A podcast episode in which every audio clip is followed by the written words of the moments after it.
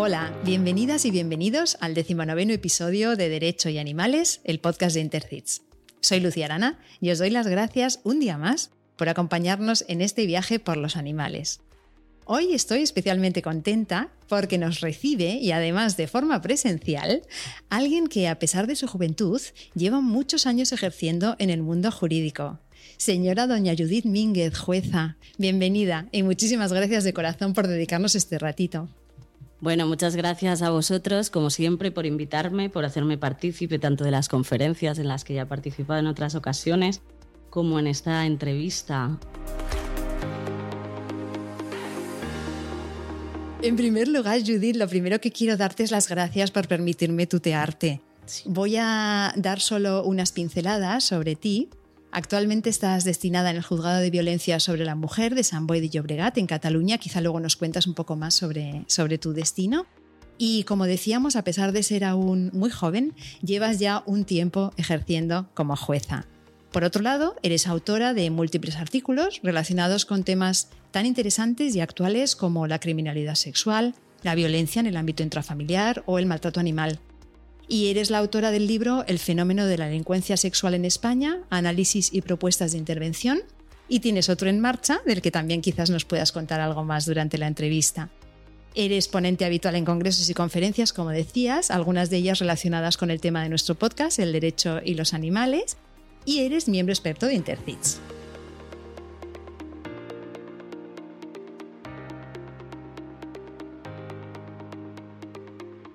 Judith, la primera pregunta, obligada. ¿Cómo estás viviendo la pandemia y qué valoración haces de esta situación? Bueno, en primer lugar, a título personal, yo la pandemia la viví muy mal. Me vi afecta por la enfermedad y lo pasé realmente mal porque especialmente me cogió a los inicios. Tuve que quedarme confinada en casa y no había otras opciones en ese momento. Por tanto, a título personal, eh, me tocó de manera directa. Además, eh, se extendió bastante la enfermedad en, el ámbito jurídico y se, enteraron los, demás operadores por temas de protección y por temas de salud. Por tanto, por esa parte fue dura. Por otra parte, y a nivel, social, sí que es cierto que se detecta una afectación en la población. No solo la detecto yo a título personal, con mis allegados directos, con mis amigos, la gente se le está cambiando el carácter se están presentando y se están observando actuaciones o reacciones que no se ajustan con la normalidad que tú conoces con, tus seres queridos, con tus amistades. Y luego, por otra parte, tenemos la vertiente jurídica, el colapso judicial, los reajustes de agendas que se tienen que hacer siempre respetando las normativas sanitarias. No hemos podido celebrar todo lo que se había suspendido porque no se podía ajustar a esa, normativa sanitaria. Por tanto, sí que todavía, todavía nos queda un largo trecho. Pero bueno, poco a poco esperemos ponernos al día judicialmente y esperemos que la población pues vaya, vaya reajustándose también. Hmm, esperemos que podamos volver al menos a una normalidad nueva, pero, pero al menos, bueno, me alegro de que estés completamente restablecida. Gracias. Y bueno, te quería preguntar, como pregunto a todos los, invitados, eh, bueno, cómo, eh, respecto a tu vocación, ¿no? ¿Cómo fue el camino para llegar hasta aquí y si de niña también soñabas con ser jueza? Bueno, eh, cuando era pequeña, no. Yo quería ser veterinaria. en, primer, lugar quería ser veterinaria, pero cuando descubrí que dichos profesionales no solo se dedicaban a los animales, sino también operaban y veían mucha sangre, lo descarté. A partir de ahí, y eso sí que no lo he descartado porque siempre que mi agenda me lo permite lo combino, yo soy una gran fan de la docencia. Quería ser profesora, de hecho, por eso intento participar en conferencias, en cursos, en todo lo que me permite la agenda. Pero sí que el punto de inflexión fue a los 15 años. Yo recuerdo una visita a casa de mi madrina.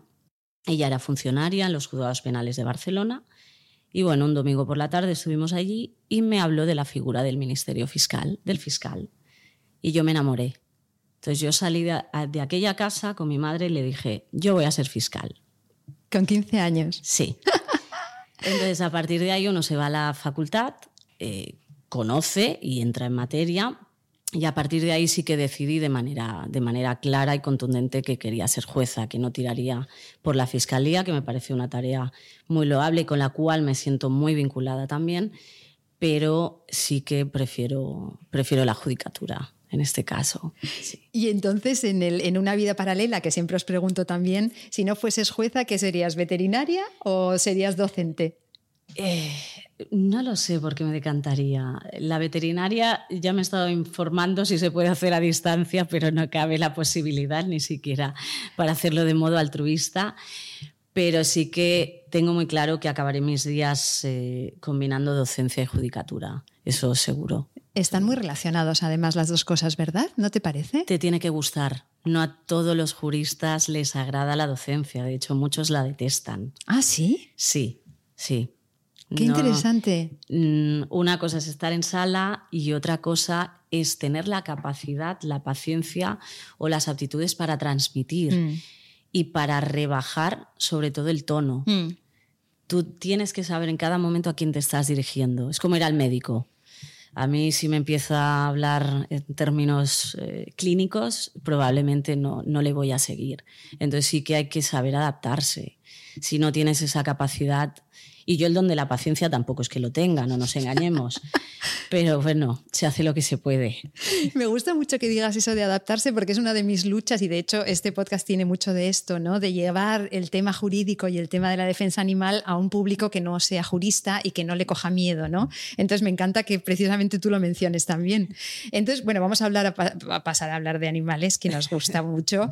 Entonces quería preguntarte si siempre has sentido em, empatía hacia ellos y cómo es un poco tu, tu trayectoria en ese sentido? Pues sí, yo siempre he sentido muchísima empatía. De hecho, eh, la historia de mis animales, eh, mi madre es de un pueblo de León, es del Bierzo, y yo veraneaba allí tres meses eh, a la casa Pairal, y allí tenían animales. Obviamente el destino no era el deseado, pero sí que los tenían, bueno, pues los mataban o para comer en, en algunos casos. Y yo recuerdo mi primera mascota, que era un pato, Federico, el señor Federico. el, nombre, el nombre era muy original. Además me seguía a todas partes. Y bueno, yo cuando volví a Barcelona siempre le preguntaba a la abuela por él, claro. Hasta que un día, en Navidades, pues el señor Federico pues, se había ido nadando y no aparecía. Qué lástima. Y bueno, yo en disgusto, y claro, luego tengo otro pato y otro, y siempre desaparecían en Navidad. Hasta que, claro, descubrí que se los comían. Eh, yo nunca he comido pato, nunca. Desde aquella nunca he comido pato. Cierto es que no soy vegana ni vegetariana, pero no como carne y además estoy en tránsito, sí que es cierto que en, ese aspecto. Pero siempre he sentido esa empatía. Yo recuerdo esos veranos eh, que no tenía necesidad de ir a hacer amigos, estaba con mis primos allí, con los animales, tan tranquilamente, y siempre he sentido muchísima empatía. Sí. Y ahora convives con un ser muy adorable, creo. Cuéntanos, ¿cómo se llama? Como yo la llamo cariñosamente, mi princesa, Chloe. Chloe se llama, es mi gata, tiene siete años y medio. Llegó a mi vida en un momento duro, en 2013, cuando a mi abuela le habían diagnosticado un tumor cerebral. Y ella tenía cinco semanitas, me la trajeron de Villa de Cans, nació en la calle, venía en una cajita con pulgas. Y bueno, pues ahí está conmigo haciéndome compañía. Es una gatita, ¿verdad? Sí, una gatita. Sí, es una gata. Sí, sí. Qué bonita. Oye, Judith, y eh, pasando a hablar ya de tu profesión, yo siempre digo que son profesiones que tienen mucho glamour, ¿no? Porque las series de televisión y todo esto, ¿no? Pero yo creo que poca gente se hace una idea real de lo que es vuestro día a día en un juzgado y me gustaría saber cómo nos tenemos que imaginar un día normal en la vida de la jueza señora Mínguez. Bueno, pues Judith es la persona más normal del mundo. Es decir, tenemos que, tenemos que dividir, obviamente, indiscutiblemente, lo que sería un día festivo de lo que sería un día laborable. Un día laborable yo suelo venir al juzgado muy pronto, de las primeras a las 8 de la mañana, ocho y media, suelo estar aquí. Soy estrictamente puntual, por respeto al trabajo de los letrados, por respeto al trabajo de los demás y porque yo también he estado en el otro lado y suelo intentar eh, dar o tratar como me gusta a mí que me traten. Entonces los días aquí son agitados. En los juzgados de violencia sobre la mujer son un poco sorpresivos. Sí que es cierto que tenemos una agenda que yo voy consultando, la agenda del juzgado, pero también la que tenemos de Mossos de Escuadra, que yo la voy consultando directamente en el móvil. Veo si hay detenidos, veo si hay casos, pero siempre puede aparecer alguna sorpresa a media mañana. A la par tú tienes juicios señalados, ergo tienes que hacer un poquito de juego de cintura o bastante juego de cintura. Eso por un lado. Cuando acabamos aquí, eh, las sentencias se tienen que hacer, no se hacen solas. Y yo estoy aquí haciendo sentencias y atendiendo al personal y sus consultas, pues por la tarde hay que continuar. Cierto es que por salud mental en algún momento hay que parar. Entonces, bueno, yo sobre las ocho, ocho y media, sí que ah, desde hace casi dos años practico kickboxing, eh, hago ciertas cosas, salgo con mis amigos, me gusta mucho la cocina, hago ciertas cosas. O me voy a tomar algo, o me voy a alguna clase de cocina, o a cualquier, a cualquier cosa de, de estas que hago, porque suelo ser bastante inquieta. Por tanto, un día bastante agitado. Los fines de semana también toca trabajar, porque si no, mm, no damos abasto. No vamos a trabajar como durante toda la semana, porque si no, acabaríamos locos. Y bueno, un día a día, un viernes, un sábado, a mí me gusta mucho estar con mi gente, con mi gente de toda la vida. Yo sigo siendo la misma persona que antes, sigo frecuentando los mismos restaurantes, los mismos locales que antes, sitios sobre todo en los que me siento tranquila, sitios pequeños, en los que sé que no va a haber altercados, que, podemos estar tranquilamente charlando y sin más, tomando una copa de vino o dos, o las que nos apetezcan, y cenando y poco más. Un ambiente familiar, ¿no? Es el que buscas después. Sí, eh, calma. Tranquilo, calma, sobre todo. Después de una semana tan agitada, ¿no? Sí. Me lo puedo imaginar. ¿Y cuándo encuentras en todo ese tiempo el rato para escribir? Porque ya hemos comentado el libro que tienes publicado, pero también tienes otro en marcha. Cuéntanos un poco de esto. Sí, ya, ya no son tanto los libros, que esto sí que nos ocupa más tiempo, que no son libros estrictamente hablando, son más bien monografías porque son, son escuetos, pero sí que suelo hacer artículos. Entonces, como digo yo siempre, uno no escribe cuando quiere, sino cuando puede, es decir, cuando tiene inspiración. Yo suelo escribir por la noche, normalmente quizá algún fin de semana, o soy más nocturna, y si no, cuando hago esos descansos, que son falsos descansos, a las 8 así yo tengo un rinconcito en el mundo bastante favorito, es un restaurante eh, que, está, bueno, que está en las arenas. Y allí, con esas vistas tan maravillosas que tengo desde la azotea, pues me inspiro. Así que es el lugar donde suelo, suelo escribir y me suelo inspirar. Y son los, los ratitos que saco a partir de las siete y media o así eh, algunos días que me lo puedo permitir por, eh, por el trabajo del juzgado, sí que es eh, los momentitos que se sacan. Judith, entonces háblanos un poco más de los dos libros, del que tienes ya publicado, del fenómeno de la delincuencia sexual en España y del que tienes en marcha. Cuéntanos un poco de qué van y, y lo que puedas explicar. Bueno, el primero de ellos, como bien indica su nombre, es relativo a la criminalidad sexual es lo que yo siempre digo en mi especialidad, porque hace 20 años, cuando yo tenía 17, ya empecé a investigar sobre esos temas. Siempre me ha llamado mucho la atención ese tipo de delitos porque considero que son un agravio eh, muy, muy elevado. Ciertamente los asesinatos también lo son, pero en este caso a mí, eh, cuando ya era muy, muy joven, me llamó mucho la atención el caso del, del crimen de Alcácer. A partir de ahí yo era muy pequeña, creo que fue en el 91, yo recuerdo que estaba haciendo la comunión más o menos, y en 2017, eh, en 2017 eh, cuando yo tenía 17 años, eh, sí que empecé a investigar sobre la materia. Este libro es el fruto de una investigación que hice en la carrera de criminología, en el grado en este caso, y bueno, se intenta analizar un poquito el perfil del agresor. En ningún caso hablo de victimología, ni tampoco de jurisprudencia, simplemente centrado en los agresores. Y luego al final sí que hago un, plan, diseño un plan de prevención que obviamente eh, se me puede tratar por loca, como algunos, algunos han hecho, porque eh, soy plenamente consciente de lo que escribo y soy plenamente consciente de que en España no tiene ningún tipo de cabida en estos momentos. Entonces sí que cuando lo diseñé como bien se indica en el libro, yo miré a Estados Unidos, yo estuve una temporada estudiando en Nueva York y también miré a Alemania. Ciertas leyes que tienen, ellos tienen una ley de, la, de la, castración, leyes que nos, que nos sorprenderían mucho aquí. Entonces sí que se habla sobre todo de profiling. lo que, lo que vendría vulgarmente a conocerse como mentes criminales, Mm. que la gente es muy fan, pues para que los oyentes nos entiendan, este libro sí que es un poquito más eh, de, de perfiles y de cuestiones de este tipo, eh, pedófilos, pederastas, eh, rasgos comunes, porque sí que es cierto que lo que no se puede decir, desgraciadamente, es que los agresores y o depredadores sexuales tengan unos rasgos criminológicos homogéneos. No son un grupo criminógeno homogéneo, sino que son totalmente heterogéneos.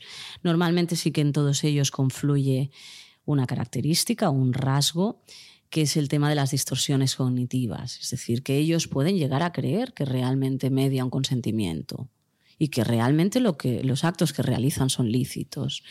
Ese, ese punto de inflexión sí que suele confluir en casi todos ellos. El tema de los abusos, ser personas abusadas en, en la infancia, también suele confluir. Entonces, este libro va por ahí. Y el siguiente, también siguiendo en la materia, es sobre child grooming. Esto sí que me consta que es el gran desconocido. De, es un delito muy, muy desconocido. Se introdujo en España en el año 2010. Y en este caso, y sin que sirva de precedente, España fue pionera. Fue pionera la transposición que se hizo de la directiva. Pues bueno, fue, fue la que fue y se modificó unos años después. Eh, Actualmente está recogido este delito en el artículo 183 ter del Código Penal. Antiguamente, cuando se incorporó en 2010, iba en el apartado bis del mismo, del mismo artículo, el 183. Y es un poquito más complejo de explicar. En este caso nos hallaríamos ante el contacto de un menor, en la actualidad menor de 16 años, en la redacción anterior era menor de 13, pero actualmente, insisto, tiene que ser menor de 16, por medios tecnológicos, por medio de las TIC. Entonces tiene que ser un adulto, evidentemente, el, el, sujeto activo, el que cometa este contacto. Hasta aquí es bastante claro el artículo, pero luego nos dice que este adulto tiene que realizar actos tendentes al acercamiento. La pregunta es, ¿y cuáles son? Hasta hace poco y cuando yo empecé a, a redactar este, este, bueno, esta tesina, porque es, es, mi tesina, no había siquiera jurisprudencia en el año 2012. En la actualidad ya la hay, de ahí que yo tenga que rehacer el proyecto y por eso no está publicado, porque estoy, está en fase de revisión y el tiempo que tengo es el que es y no da para más. Entonces, a partir de estos actos tendentes, que habría que definir lo que son, y bueno, y más o menos ya la doctrina los fue definiendo, luego la jurisprudencia, bueno, si el mayor de edad consigue contactar con el menor y llevar a cabo algún acto de índole sexual, vamos a hablar en términos genéricos, no hace falta que nos pongamos tan estrictamente jurídicos, ese otro delito sexual que cometiese con el menor entraría en concurso con el de child grooming. Es ¿Cómo de... traducirías child grooming, Judith? No se puede traducir porque todas las traducciones son incorrectas. Son malas. No podemos, de eso hablo en el libro. Vale. No se puede hablar de ciberacoso porque el acoso significa que hay una reiteración de actos por parte del sujeto. El child grooming basta un mero contacto. Uh -huh. Es incorrecto. Mm. Uh -huh. Todas las traducciones que da la gente, el término eh, acuñado es child grooming. Uh -huh. No se debe de traducir porque es el término correcto del delito. Entonces, eh, sí que nos hallaríamos, en caso de que se cometiese un delito sexual, nos hallaríamos ante dos delitos en fase de en concurso, es lo que nosotros hablamos en concurso de delitos. Uh -huh. Y lo que se pretende, eh, castigando este tipo de conductas, que normalmente nuestro ordenamiento jurídico penal no lo hace, porque se incardinarían en, los que, en lo que llamaríamos actos preparatorios del delito. Es un adelantamiento de las barreras de protección para proteger, en este caso, a los menores. Y en este caso, su integridad sexual. Porque en el fondo, aquí lo que pretendemos proteger es el desarrollo desde un punto de vista positivo y negativo, desde la vertiente positiva y negativa de, la sexualidad del menor, es decir, que pueda desarrollarla libremente y que no se vea perturbado en ese desarrollo ni coartado por ningún tipo de elemento ajeno y en este caso bastante perturbador sería. Qué interesante el libro. ¿Cuándo lo vamos a tener? ¿Cuándo lo tienes previsto? Bueno, desde, 2000, desde 2012 tenía que haber salido en 2015 con el otro y no hay manera. Eh, espero, eh, si me dejasen un descanso, ahora que voy a cambiar de órgano judicial, si tuviese un descanso saldría en unos meses, pero no lo sé. No lo sé porque también estoy a medias con dos artículos. Eh, que, saldrán antes. Los artículos saldrán antes, efectivamente, porque son muchísimo más breves, pero la revisión jurisprudencial que tengo que hacer es un poco más extensa. Entonces sí que necesito tiempo. Estaremos pendientes. Gracias. Vamos a pasar, si te parece, a hablar de un concepto del derecho que los operadores jurídicos manejáis a diario, pero que yo mm, no conocía y que empezaba a conocer a través de, pues eso, ¿no? de mi trabajo en Intercits. Y yo creo que quizá nuestros oyentes pues no, no saben qué es. Y me gustaría que lo tratásemos brevemente. Es lo que se llama el bien jurídico protegido. Entonces, eh, si te parece, cuéntanos desde el principio qué es el bien jurídico protegido en general. Bueno, de un modo muy simple, que es de lo que se trata, el bien jurídico protegido no es nada más que aquellos derechos que se pretende amparar desde los diferentes artículos penales, es decir, el legislador penal lo que pretende, o el legislador ya no penal, lo que pretende amparar de cara al ciudadano. Por ejemplo, el delito de homicidio o asesinato, el bien jurídico protegido es la vida, lo que se pretende proteger es la vida de un ciudadano delito de lesiones, lo que se pretende amparar en este caso es la integridad física del sujeto. Por tanto, lo que, la idea fundamental y con la que nos tenemos que quedar es que el bien jurídico protegido siempre es aquel concepto, aquel derecho que se pretende proteger por parte de los juzgadores penales, de los tribunales penales en este caso. Vale, entonces, en el caso de los artículos del Código Penal, que como tratan, como estás comentando, homicidio y demás, tratan delitos contra humanos, el bien jurídico protegido suele estar bastante claro, ¿verdad? O sea, no hay mucha, o no tanto. No, no, siempre la línea es clara. De hecho, continuando, porque ya expresamente he puesto estos delitos que por el ciudadano son, son harto conocidos, son muy, muy conocidos, por ejemplo, la diferencia entre el bien jurídico protegido en las lesiones y en el homicidio eh, en ocasiones es complicado. ¿Por qué? Porque nos situamos en lo que llamaríamos el ámbito ad intra del sujeto. ¿Qué es esto? La idea, el pensamiento. Es decir, ¿cómo sé yo si un individuo intenta intenta matar a otro, es decir, no lo consigue, estaríamos moviéndonos en el ámbito de la tentativa de homicidio, o simplemente quería lesionarlo. Aquí nos tenemos que fijar, en este caso, lo que nos fijamos es en el caso del homicidio, hablamos de animus necandi, el ánimo de matar, y en el caso de las lesiones nos referimos al animus laedendi, el ánimo de lesionar.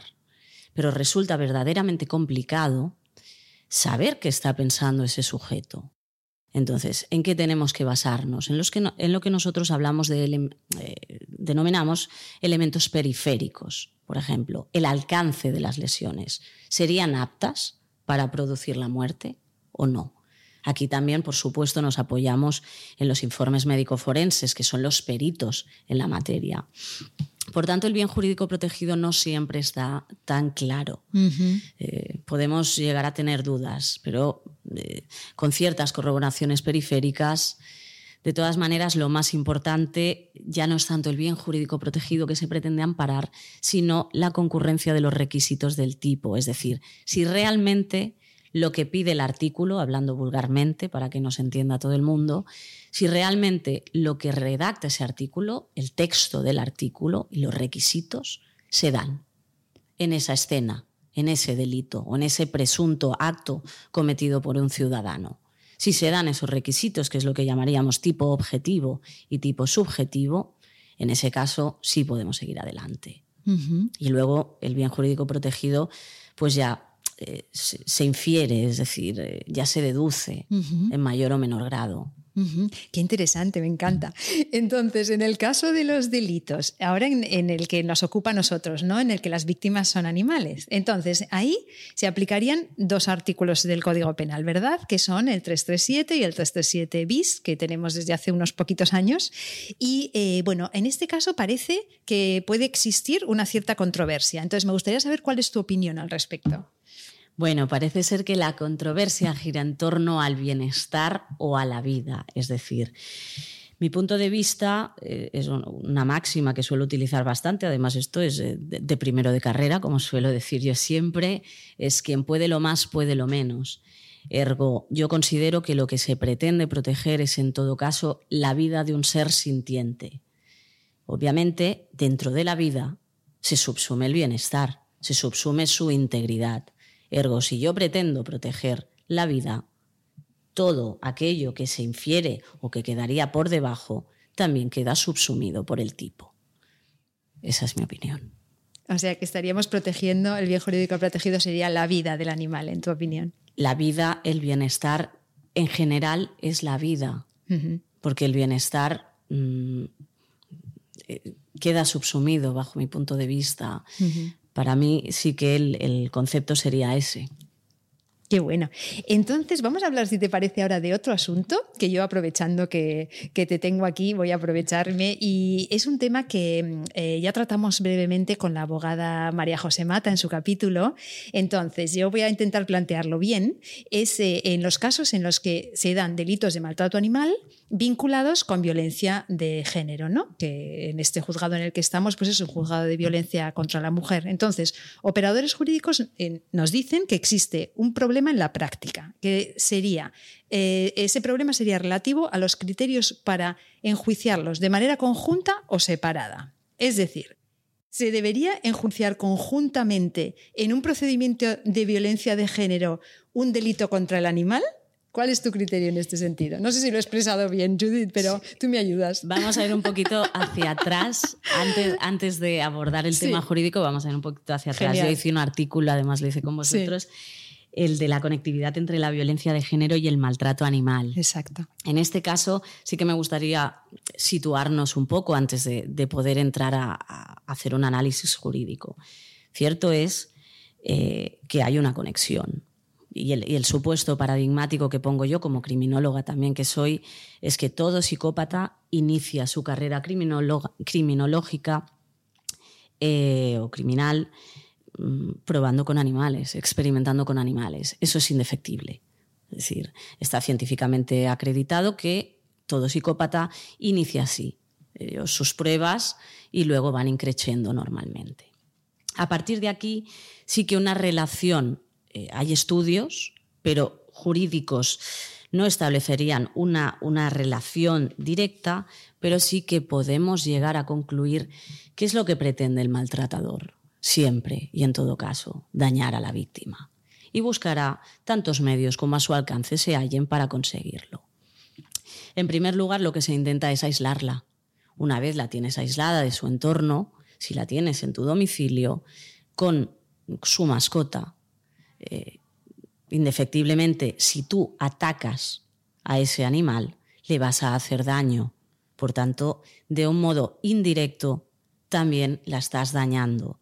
Estos casos se han dado, es decir, frases como si tú sales por la puerta, cuando llegues abajo, el perro habrá salido por la ventana, eh, esto se ha escuchado.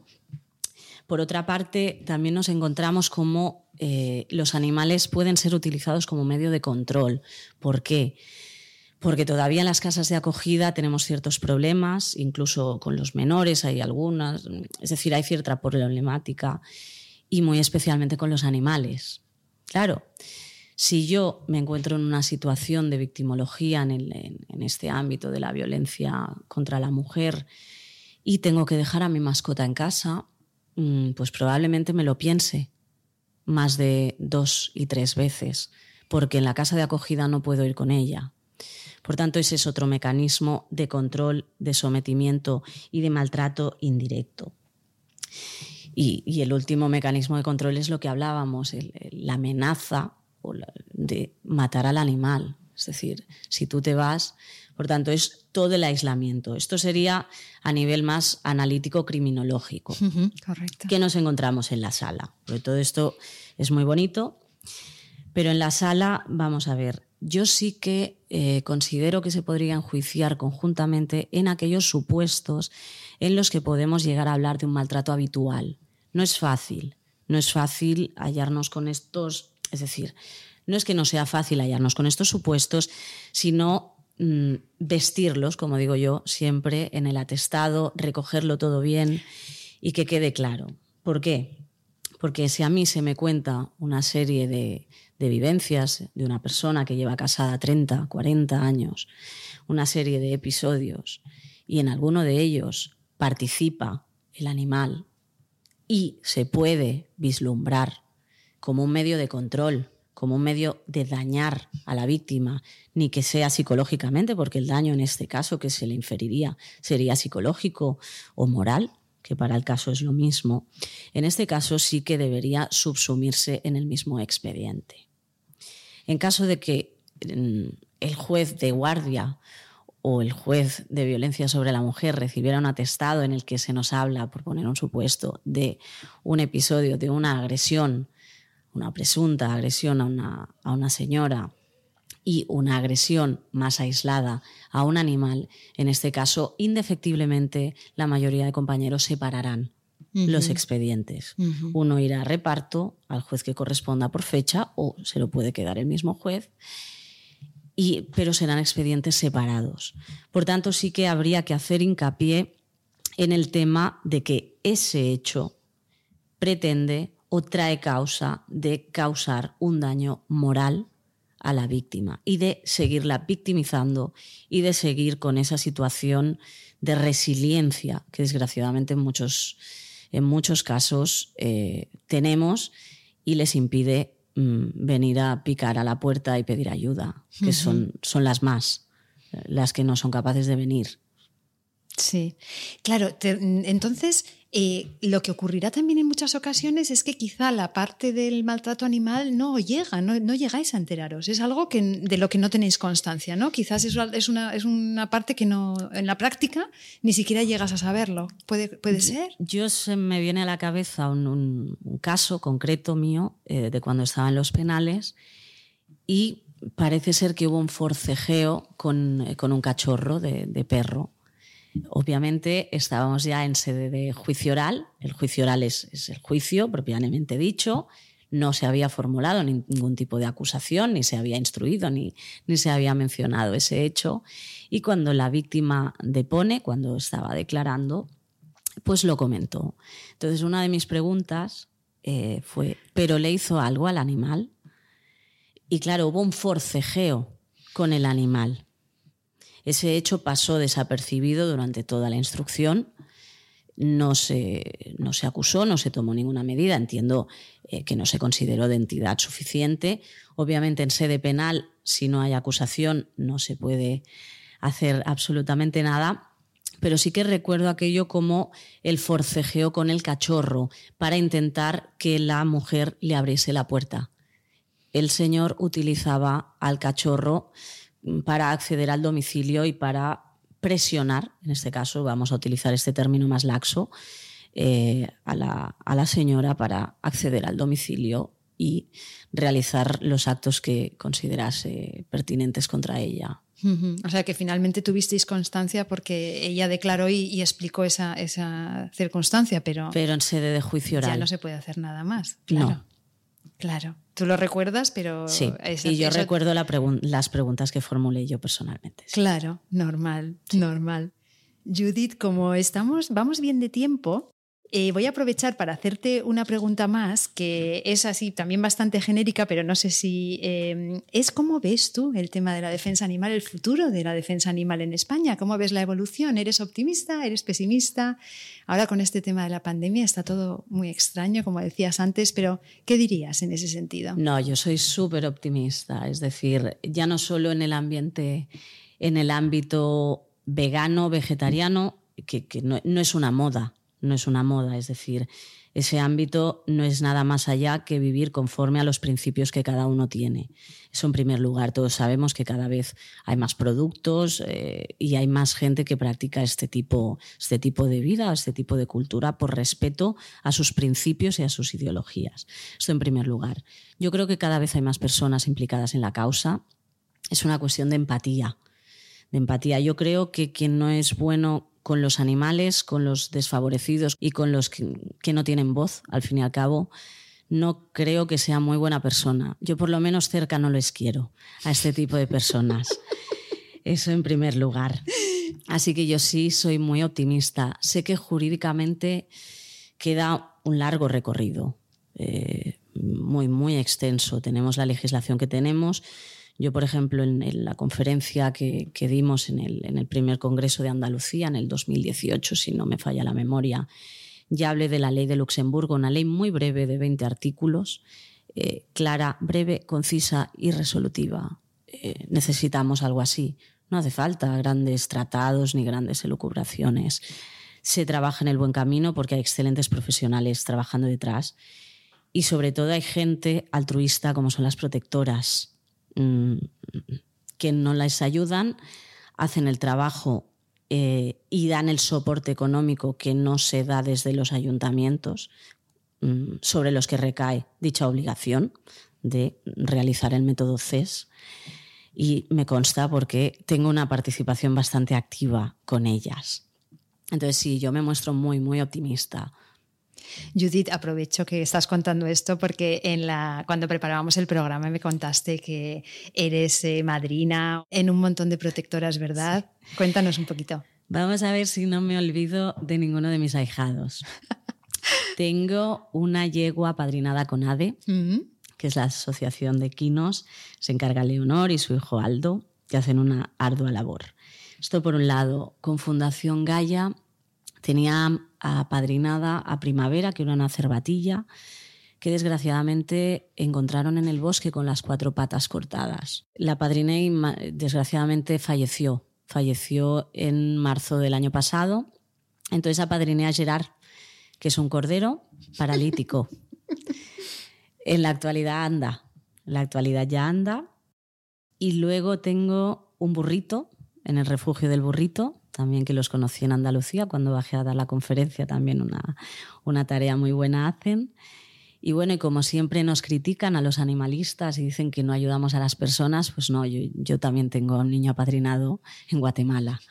Entonces, no, no somos seres que no empatizamos con las personas, empatizamos. De hecho, primero empatizas con las personas y lo uno no quita lo otro. Efectivamente. O sea que una hermosa y gran familia tiene Chloe, ¿eh? a, distancia. Judith, vamos a ir ya cerrando, si te parece, con la pregunta que os hago, la última que os hago siempre a todas las personas invitadas, porque según la jueza Judith Mínguez, debemos defender a los animales. Pues yo creo que ya te he contestado, es una de mis palabras preferidas, empatía. Creo que es la palabra mágica eh, pero no solo con los animales, con cualquier persona que esté en peor situación que tú. Es decir, y nosotros como jueces también tenemos que dar ejemplo dentro de nuestros márgenes. Siempre hablo, hablo en calidad de ciudadana en estos momentos, eh, como Judith. Por ejemplo, ahora en la pandemia se han visto actos fantásticos de solidaridad, de ayudar a los mayores, de llevarles la compra. Pues lo mismo con los animales. Eh, ellos no tienen voz. Si no se les da, eh, van a seguir viviendo injusticias. Entonces, lo que no puede ser es que sigamos mirando hacia otro lado. Yo recuerdo un artículo que hice en el que se hablaba de un hecho que me conmocionó bastante por la crueldad y porque normalmente son llevados a cabo por menores, lo cual me escandaliza más aún si cabe. Eh, eh, el hecho de ponerle un petardo en la boca a un gato era en algún lugar de Extremadura o del sur, no recuerdo exactamente. Y casualmente siempre suceden de día estos hechos, pero nadie ve nada. Yo también hablaba en un artículo sobre eso, ¿no? la omisión del deber de socorro, pero desgraciadamente no tiene cabida en nuestro Código Penal en este caso, en caso de que la víctima sea un ser sintiente. Yo sigo empleando este término, no soy ajena, que jurídicamente no es correcto, pero sí es el término que yo empleo en la sala cuando en ocasiones he tenido que decidir sobre custodias de animales o sobre algún hecho de este tipo. Pues muchas gracias, Judith. Me gusta mucho lo de la empatía. Creo que es lo que se debe quedar en la mente de, los oyentes. Por mi parte, eso eh, sería todo. No sé si te gustaría a ti añadir algo más. No sé si nos hemos dejado algo en el tintero. No, yo creo que no. Daros las gracias por la atención y bueno, espero que os haya gustado la charla y que sea un poquito útil y animar a todo el mundo pues a que se implique un poquito en, en proyectos tan, tan nimios como sería el teaming con un euro que no nos cuesta nada. Y bueno, simplemente animar a la gente que se documente y que sean un poquito empáticos. Muchas gracias, Judith. Un abrazo.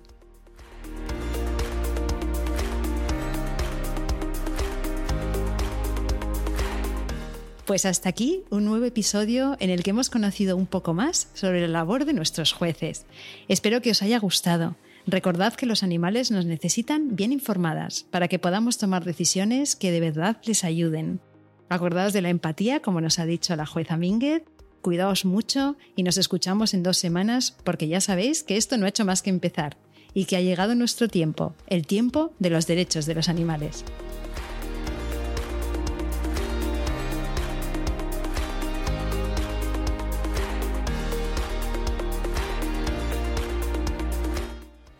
Podcast te agradece haber elegido este podcast.